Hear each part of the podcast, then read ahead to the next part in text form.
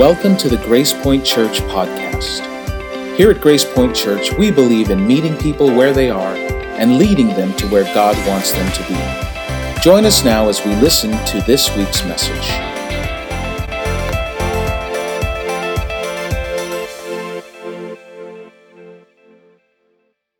Summer after I graduated from high school, my parents had this brilliant idea. They decided, without consulting me, that I needed to get a job. So I had to go out and start looking for a job. Now, this was quite a while back, and back then there was no internet. So you couldn't just go online looking for a job. You couldn't go onto Craigslist to look for a job. You could look in the newspaper. Uh, for those of you who are under 15, a newspaper is a bunch of papers that were printed together, and inside there are news and, and every, day. every day. Thank you, that's right. I did the same thing. See, me and Phil, we got this thing going on. On the back of those, usually there was uh, classified ads, and they'd have jobs there, but those jobs were always like real jobs for, you know, for people who really needed a job. They weren't for people who were just out of high school looking for something to do to keep their parents happy. So I did what every high school kid did when they were looking for a job. I got into the car and I drove around. And for some reason, I ended up at a fast food restaurant in Pacifica. I don't know how. So I walked in, and it smelled good, so I thought this might be a good place to work. I went up to the counter, I got an application, I filled it out. I met with the manager. The manager asked me a few questions, said, Can you start tomorrow? I said, Great, I can start tomorrow. And I walked out of there, and I was thinking, that's right. Need a job? Get a job. No problem. Went back in, ordered two tacos, and then I went home. Now, I don't know if any of you have ever worked in a fast food restaurant, but the first thing that they do when you start working at a fast food restaurant is they give you a uniform. This is what my uniform looked like. Now, no one who had that uniform was as happy as any of those people in that picture. None of those is me.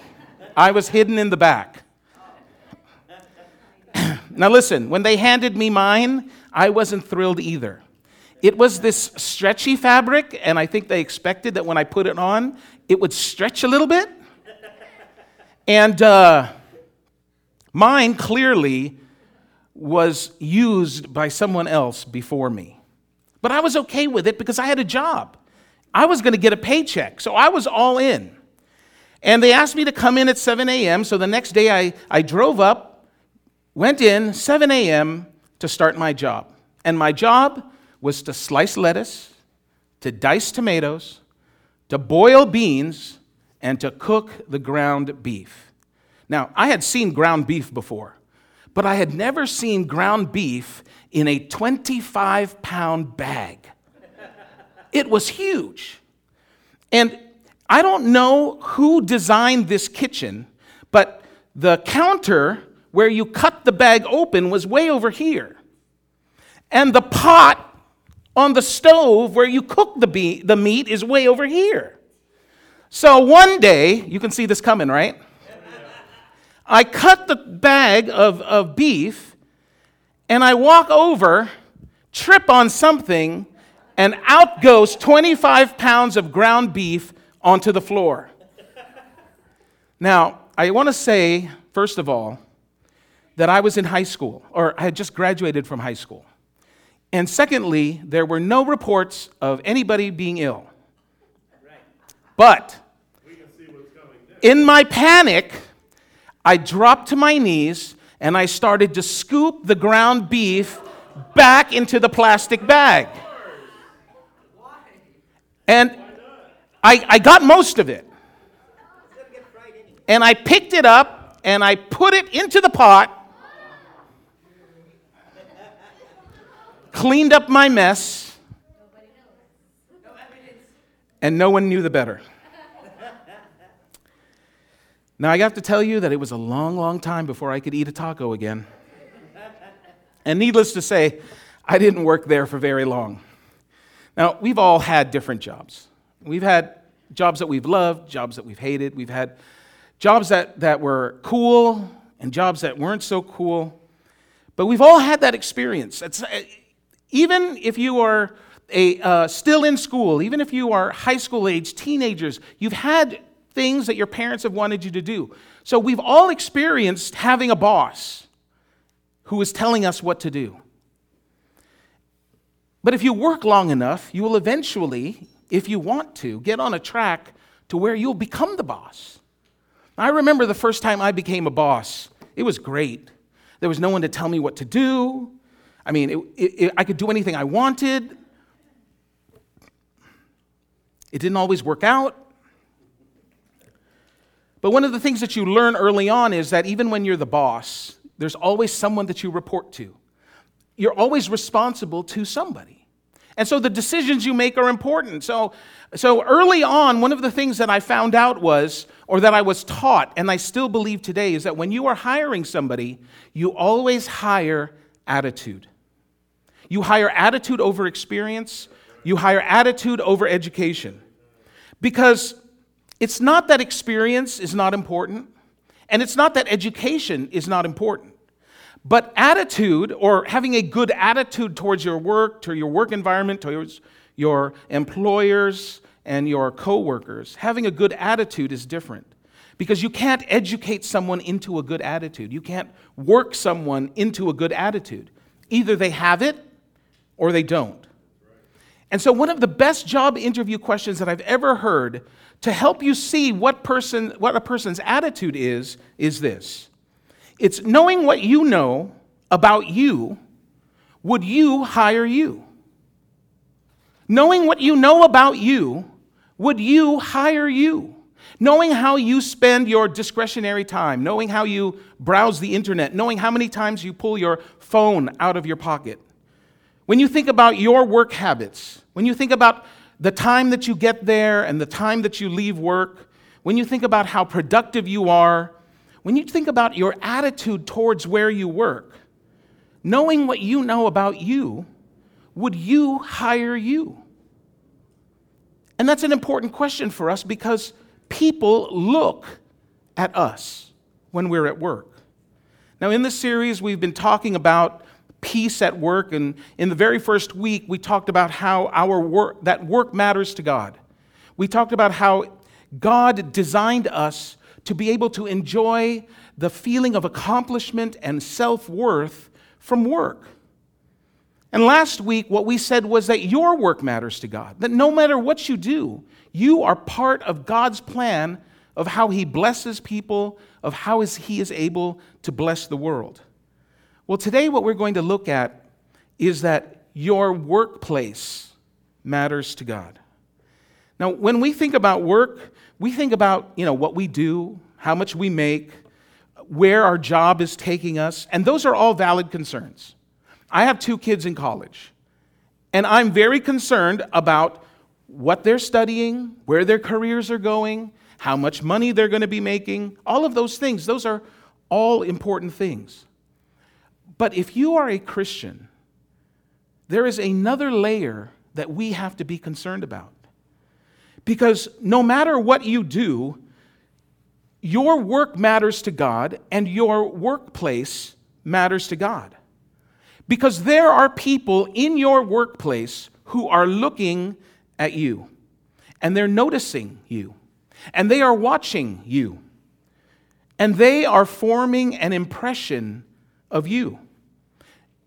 And it's not just your boss or your boss's boss, it's your coworkers, it's your subordinates, it's your clients, it's your customers, it's your clients' customers. It's the guy that fixes the copier, the guy that delivers the water, the guy that always comes in to eat but never leaves a tip. All of those people are watching you. And they are forming an opinion of you, and they are either noticing you or not noticing you. Now, before we go, I want to address one thing because I know that a lot of you in the room today are students and you're still in school, and you may be tempted to dismiss everything that I'm saying because you don't have a job yet and you don't work yet. But if you ask any student and you say to them that they don't work, they'll tell you they work, they just don't get paid. But they do a lot of work. And just because you are working but you're not getting paid doesn't mean that you aren't in a workplace. You, every day that you go to class, that you go to the bookstore, that you go to the Starbucks across the street from campus, you are in someone's workplace. And so these same principles apply to you. It may be classmates instead of colleagues, it may be professors instead of bosses. But these principles apply to you. And here's the great thing for you if you are able to get hold of the principle that we're going to talk about today, you are going to be so much better off than everyone else. Because getting these principles and making them a part of who you are will not only help you when you are in your job, they will help you find the best job. And that's important to God because what God recognizes is that you play a very important role in the lives of every one of the people that you interact with in your workplace. And the reason that I say that is because of something that Jesus said. And if you are a church person, if you have grown up in church, if you grew up reading the Bible, then it's something that you've heard many, many times before. But today, what we're going to do is we're going to narrow its application to the workplace. Because if we understand how it applies to your workplace, to my workplace, then it has the potential to change how we view the workplace. It's in the book of Matthew, which was written by a guy named Matthew, and it's in Matthew chapter 5. We're going to put it on the screen so you can follow along, but it's a very familiar verse, and it says this You are the light of the world. You're the light of the world. You are a light. You are the revealer. And normally, when we think of world, we think of globe, we think of the earth, we think of the entire world. But today, in the context of what we have been talking about in this series, and in the context of what Jesus has said, what we're really talking about here is that that word world is actually our spheres of influence. Our spheres of influence. And all of us have three primary spheres of influence you have your family, you have your friends, and you have your work. Now, many of you have already given up on trying to influence your family. I have three younger brothers. I am never going to influence any of them. So I don't even bother with it. And for many of you, you probably have family that you want to make sure that they don't influence you. Right? So there's family. And then you have your friends, but then there's work. And for most of us, we spend most of our time at work with the people and the, and the people that we work with, we spend that time with them more than we do with our friends. Some of us, we spend time with the people that we work with more than we spend time with the people that we live with. So, when you think about your spheres of influence, when you think about the worlds that you have influence in, the most important one, the one that you give your, the most of your time to, the one that you give the best hours of your day to is work. And in that context, Jesus is saying that you are the light of the three spheres of influence, the three worlds that you have influence in. And one of those primary worlds is your workplace. So we can actually look at this verse and say this You are the light of your workplace. That's what you are. But we really don't think that, right? We, we, we don't really go into work with that mindset. When we go to work, we think about what are the things that I have to do? We think about, man, I am not getting paid near enough for all of this that I have to do, right? We think about how much we love our job, how much we hate our job, how, how much we don't want to lose our job, how much we really, really deserve that promotion. Those are the things that we think about, and there is nothing wrong with that. But Jesus is saying, listen, while you were there and while you're working on all those things, and there's nothing wrong with those things, But there is something else going on. Because while you are there, you are the light of your workplace. He goes on in this verse and he says, like a city on a hilltop that cannot be hidden. Now, in our context today and where we live and where most of us have lived our entire lives, this makes no sense. Because when I look out on the hilltops, there are a thousand cities. I can't tell where one city ends and one city begins. But in this time, to the people that Jesus is talking about, it wasn't like that. There were no streetlights, there were no lighted highways. When it was nighttime, everything was pitch black except for the lights that came from the city. And the cities at that time were small 50, 60, 100 acres, which means when the lights were on in the city, that was all you could see. Starry, starry skies, total darkness, and then the light of the city. And this is what, Matthew, what Jesus is saying. He's saying, like a city on a hilltop that cannot be hidden, that's who you are when you're in your workplace. No one points to the city and says, Hey, did you see the city? No one has to convince you to look at the city because in the darkness, the only thing that is shining is the light that comes from the city. And then he says this He says, Let your good deeds shine out for all to see. He's saying, Listen, when you're in your workplace, you're going to do good things, you're going to do good deeds, and people are going to see it.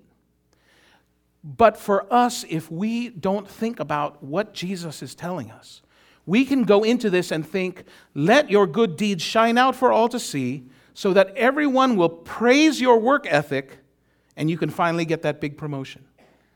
For us, operationally in our lives, that's what we think when we read this. That's what we think when we are in our workplace. That I have good deeds, I want them to shine so that people will think how cool I am and what a great worker I am and how much more money they should be paying me. And listen, isn't that why we go to work?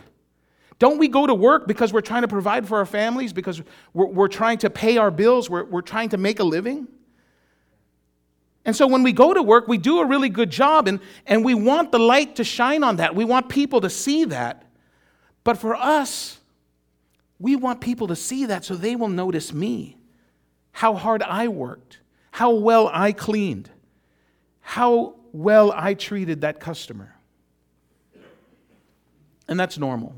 We all want recognition. We want people to look at what we do and they, we want them to say, hey, you did a good job. And there is nothing wrong with that. I, want to make sure you understand that there is nothing wrong with doing a good job and getting a promotion, doing a good job and having people notice that you do a good job.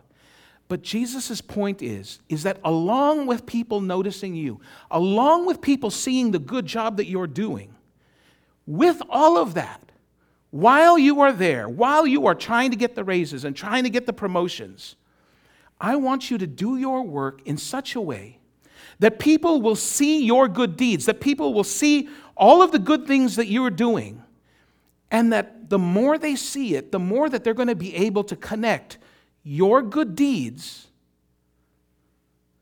and the commitment and love that you have for your Heavenly Father.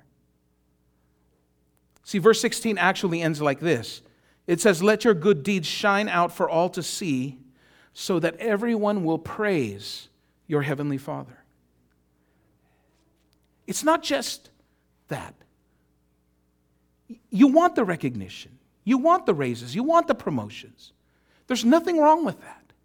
Jesus is saying, on top of that, the better that you do, the, the harder that you work, the more that people are going to be able to connect your work with your God. Now, Jesus said something else that wasn't specifically about work, but when we think about what he said in the context of our three spheres of influence, this thing that he said clearly applies to our work. Now, You've heard the term second mile service or going the extra mile, right? Now, what you may not know is that that imagery, that, that picture, is actually, it actually came from something that Jesus taught. And we hear it all the time in the, in the workplace, but most people don't recognize that that was something that Jesus said. See, in Jesus' time, a Roman soldier, a Roman centurion, uh, could force any non Roman to carry his belongings for one mile. One mile. Anyone, as long as they weren't a Roman citizen, he could make them carry his stuff for a mile. And, and that's why when people would see Roman soldiers packing up their stuff, they would all disappear. Because they didn't want to be that guy or that girl that would end up having to carry his junk for a mile. And Jesus, knowing so well this practice in the culture that he was living in, he creates this imagery that exists today, that even today we use, but most people don't even associate it with Jesus.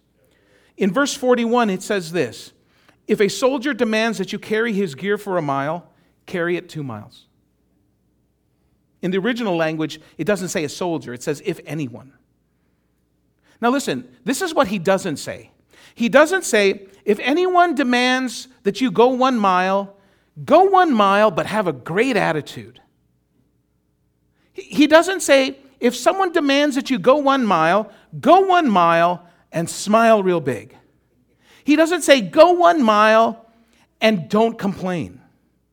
He says, no, I want you to do something other than what everyone else does. He says, when you are at the end of the one mile and the Roman soldier says to you, okay, you can drop it now, he wants you to say to him, no, I am volunteering to take it a second mile. See, what he wants is he wants this person that you are carrying this stuff for to look at you and to think, what is up with this guy? I mean, what is wrong with him? See, Jesus wants us to come to a place where we are shocking people with how we respond to them. He's saying, I want your behavior to shock the people that you see. Because a mile is no joke. A mile fully packed up with a Roman soldier's belongings, that is a lot of work. And Jesus is saying, don't just stop at one, go two. And he's talking to people who are living in a culture where they are literally forced under threat of death to do this, under conditions that you and I can't even imagine. And so now here we come into the 21st century and we bring into our context, into our workplace, this same principle. And we can apply that same principle here. If anyone hires you to go one mile, go two miles. So, can I get a raise? Can I get a promotion? Yeah, absolutely. You're going to get all of that. That's all a part of it. But Jesus is saying that he is after something more than just that. See, what he's saying is, is that your workplace matters. And I want you to be the light in your workplace. That means you have to do something that is going to get their attention. You have to do something that is going to get them to a place where they are going to connect your second mile service with the fact that you are my follower. That's what Jesus is saying. He's saying, listen, what you do where you do matters. Your workplace matters to God. And see, no one else is doing this. In your workplace right now, you know no one else is doing this. So if you do this, you will stand out. Uh, one of the, my favorite authors, uh, who he was a real estate guy, uh, you probably know him. His name is Zig Ziglar. And he has this great quote. He says, There are no traffic jams when you go the extra mile. See, there's no one else out there. When you give second mile service, there's going to be nobody around. You won't have to point to it. You won't have to take extra steps to make sure people will see it. You will be a light. You will be a city on a hill. And so Jesus takes this idea of being a second mile person and he does something that that connects the fact that you're a Jesus follower and that's why you work so hard. You're a Jesus follower and that's why you don't complain. That's why you speak well about your workplace and about the people that you work with. That's why you speak well about the people that you work for. That's why you have a better attitude than everybody else and people will make that connection. And then Jesus says this thing that is so simple. It's so simple that we can't possibly miss it. And whether you're a Christian or not, you've heard this saying before. It's a very common saying, it's a very famous saying. But today, I want you to listen to it in the context of what you do from Monday to Friday, or, or from some of you, whatever days it is that you work, because some of you aren't Monday to Friday people, I know. so, in the context of wherever it is that you do work, whenever it is that you do work. So, listen to these words and keep your job and your marketplace in mind. And this is in uh, Luke 6 27. And this is Jesus talking. He's saying, But to you who are willing to listen, I say, love your enemies, do good to those who hate you. Do you have any enemies at work? Yeah. If you don't, you will. It always happens, right? And, and, and you'll say, but she hates me. And Jesus is saying, go do good. But you don't understand. She really hates me. And Jesus' response is do good anyway. You see, this is what Jesus is saying. Look, if everyone she likes does good to her, she's not going to notice. We all do good for people that we like. But if someone that she hates does good to her, she is going to notice that. He goes on and he says, Bless those who curse you.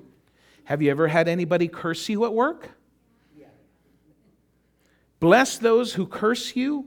Pray for those who hurt you. Now, listen, I've been a Christian a long time. Nobody does this. Nobody does this. I mean, we hardly pray for the people who are good to us. So, for us to pray for the people that hurt us is unheard of. And what Jesus is saying to you and to me is that I want you to view those who appear to be against you in a completely different way. I want you to treat them differently than the other people that they mistreat.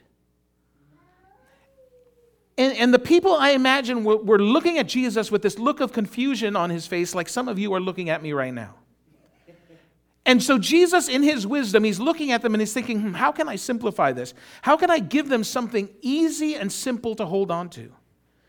And then he says this in verse 31 Do to others as you would like them to do to you. Have you heard that before? I grew up with it as do unto others, right? But do to others as you would like them to do to you. See, Jesus is saying is that when you get into a situation and you don't know what to do, you just think about how you would want to be treated, and then you do that. He's saying, as my follower, that's what you're supposed to do. Do to others as you would want them to do to you. That's how you follow me in your workplace. That's how you be the light in your workplace. That is how you let people make the connection between how you work, how hard you work, how late you stay, how much more you did than everybody else.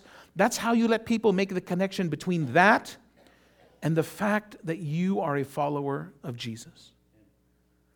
He goes on and he explains, he says, If you love only those who love you, why should you get credit for that? Even sinners love those who love him. Right? If you're just nice to the people that are nice to you, no one's going to notice that. Everyone is nice to the people who are nice to them. But when you're nice to the people who aren't nice to you, they are going to take notice. He's not done. He says, And if you do good only to those who do good to you, you should, why should you get credit?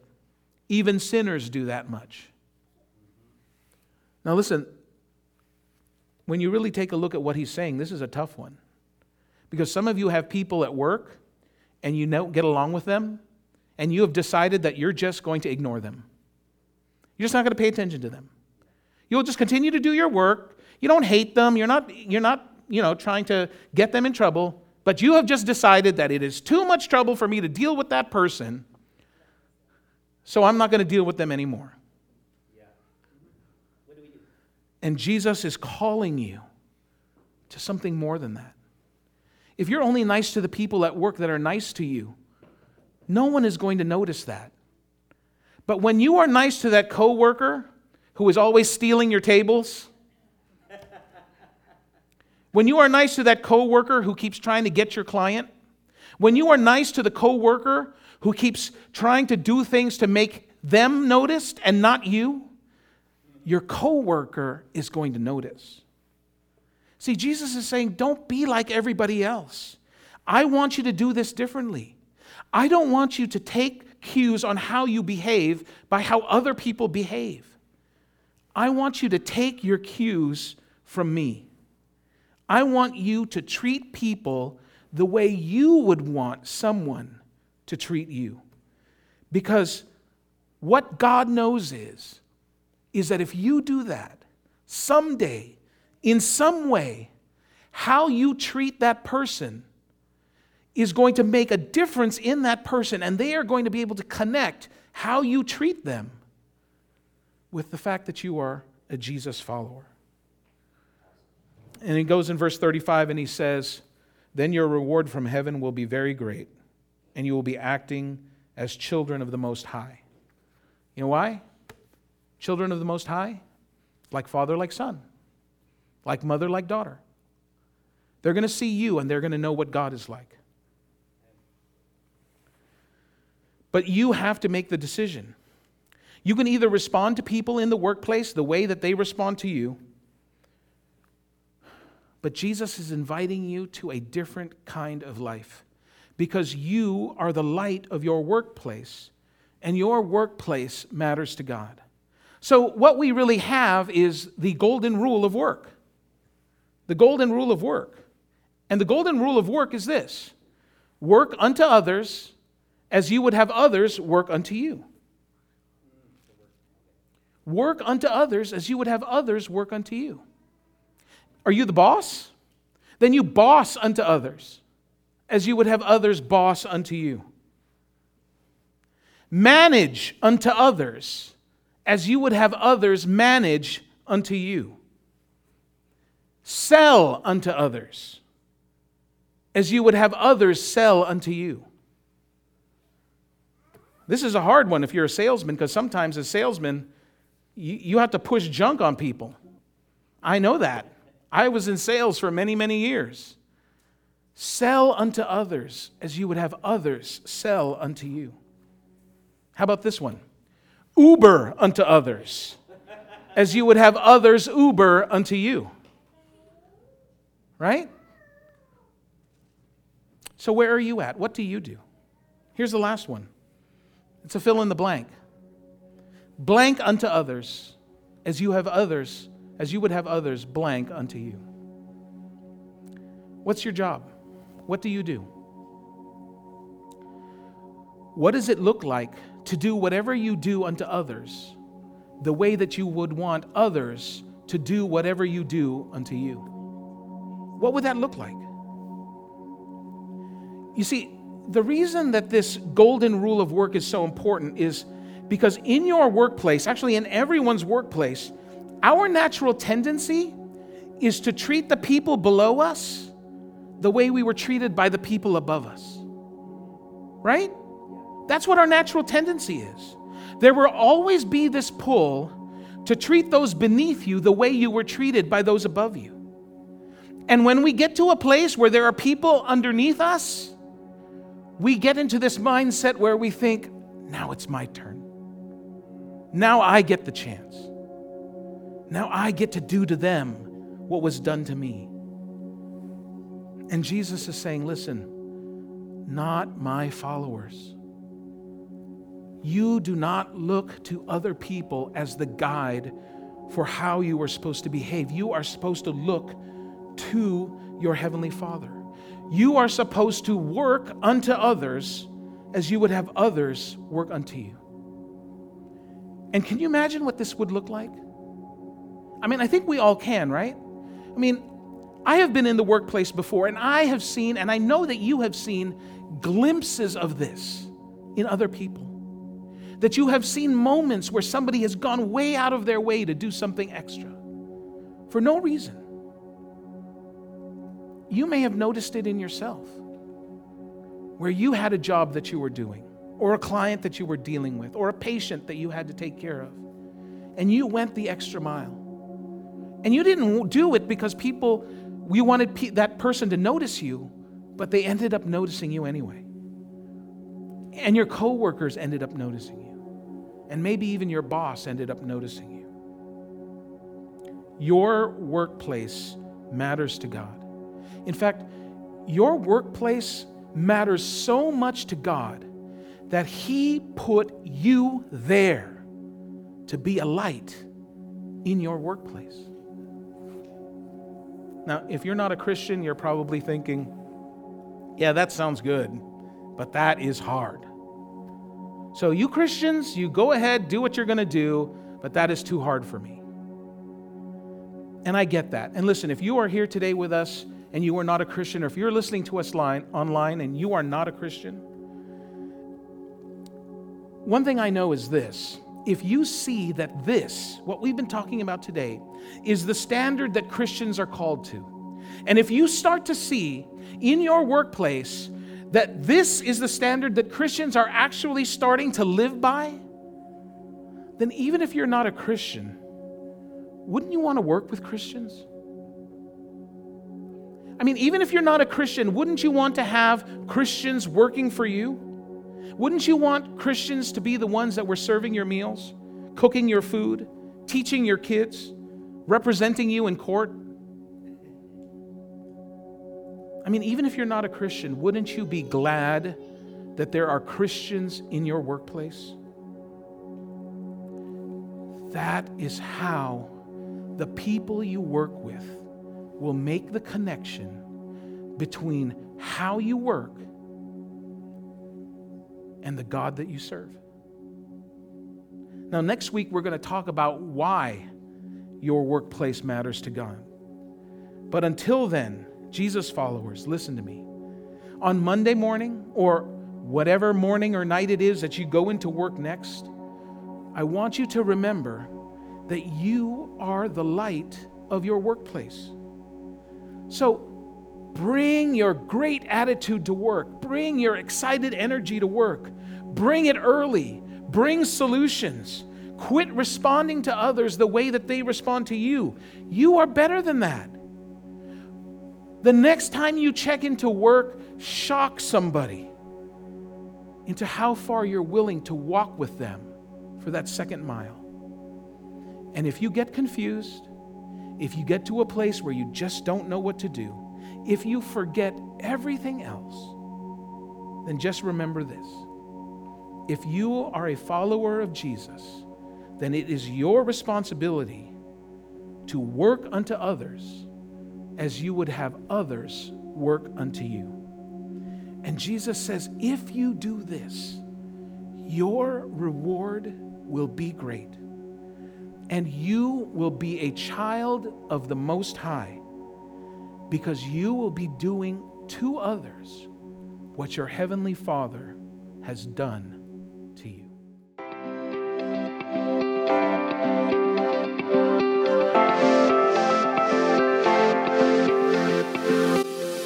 Thank you for joining us for this week's message. Grace Point Church is located in South San Francisco, California. For more information, Look us up online at www.wearegracepoint.com.